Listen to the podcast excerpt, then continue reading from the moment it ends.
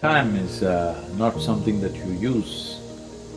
Time is the basis of your life. Your life is time. We have a brief moment of life here.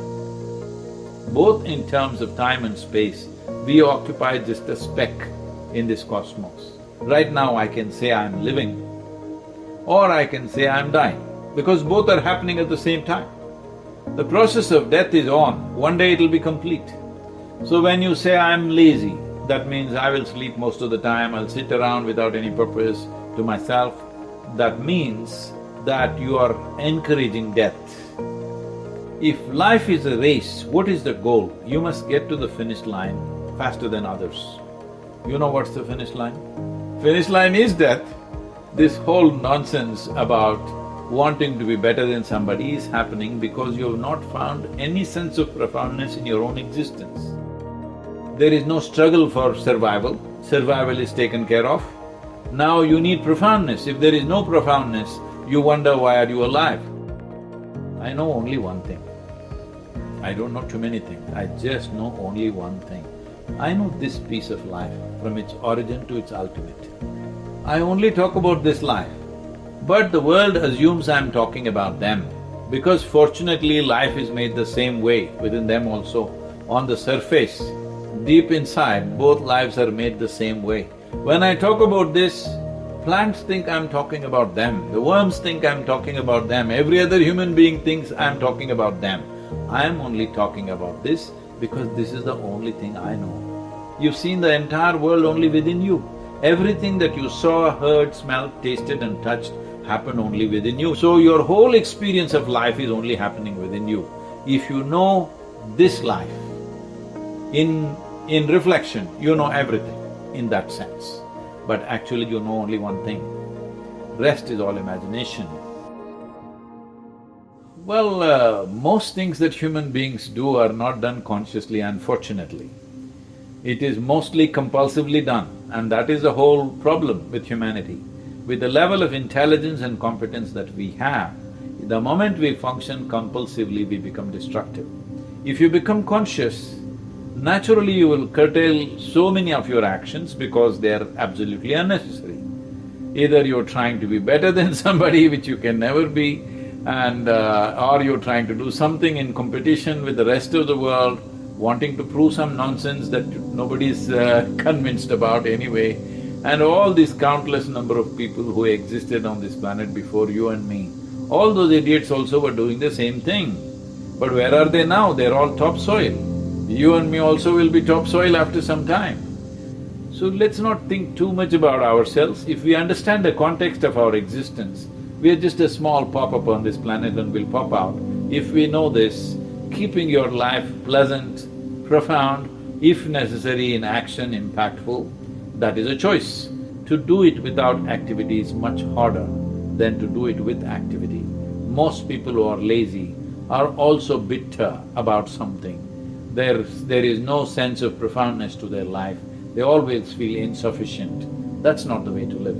If you're very pleasant and you have a profound experience of life, you have a right to do nothing, absolutely nothing. Time is a very relative experience. On a given day, you're very joyful. Have you noticed on that day, twenty-four hours, poof, went… went off like a moment. Another day, you're miserable or depressed, Twenty-four hours feels like ten thousand years. So only miserable people can have a long life. So those miserable people raise all these kind of questions and make it like it's some great philosophy. Life is not a philosophy. Philosophy is a silly explanation to a life which is a phenomenon beyond all explanations. You can only experience this, you can't deduct it into your philosophy. The moment you deduct it into your philosophy, you become a constipated life. That means it happens little by little. It doesn't happen like an explosion See, everybody knows what is needed in the world. The most important thing needed is right now, we need pleasant human beings. Where should it start? With yourself. At least you become peaceful, joyful, loving, at least this much you become. Rest we will see what to do. This… because there's only one problem on the planet human being, isn't it? Human being is the flower of evolution, the peak of evolution. In terms of life, the heap of life that is there from microbial life to complex manifestation of life on this planet, you are on top of the world. But human beings are not experiencing their life like they are on top of the world, they are in the depths of misery compared to any other crea creature. All other creatures, if you just provide them the food that they need, they are all fine. A human being is miserable if he doesn't have food. If you give him food, he will feed his misery further. Simply because for all other creatures, nature has fixed their way of being. Nature has fixed how they should be how a grasshopper should be, how a tiger should be, how an elephant should be, nature has fixed at least ninety percent of their life. Only ten percent latitude may be there for individual animals to find some expression for themselves. But in the case of a human being, a human being comes largely unformed. Only ten percent is fixed, ninety percent is left loose. This is what human beings are suffering. Human beings are not suffering their bondage, human beings are suffering their freedom. You are free to make yourself whichever way you want. That means you know how to be. If you know how to be, would you like to keep yourself in the heights of pleasantness or unpleasantness? Tell me. There's a big difference between loving to be lazy and being lazy because laziness, if there is stillness in your body, that's called death. But if there is stillness in the core of who you are, then that is the source of life. There's a big difference. Only to create pleasantness in your surroundings, you need the cooperation of the people and the forces which are around you. But to create pleasantness of body, mind, emotion and energy is one hundred percent your business.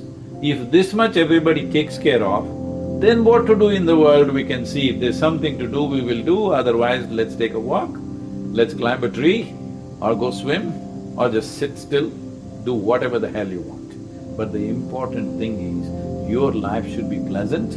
Once you're pleasant, you're not satisfied that… with that, you will want profoundness of experience. Then you make your life profound. If it's pleasant and profound, you'll have no need to do anything. If something is needed, you will do it. If nothing is needed, you can sit here joyfully. What's the problem?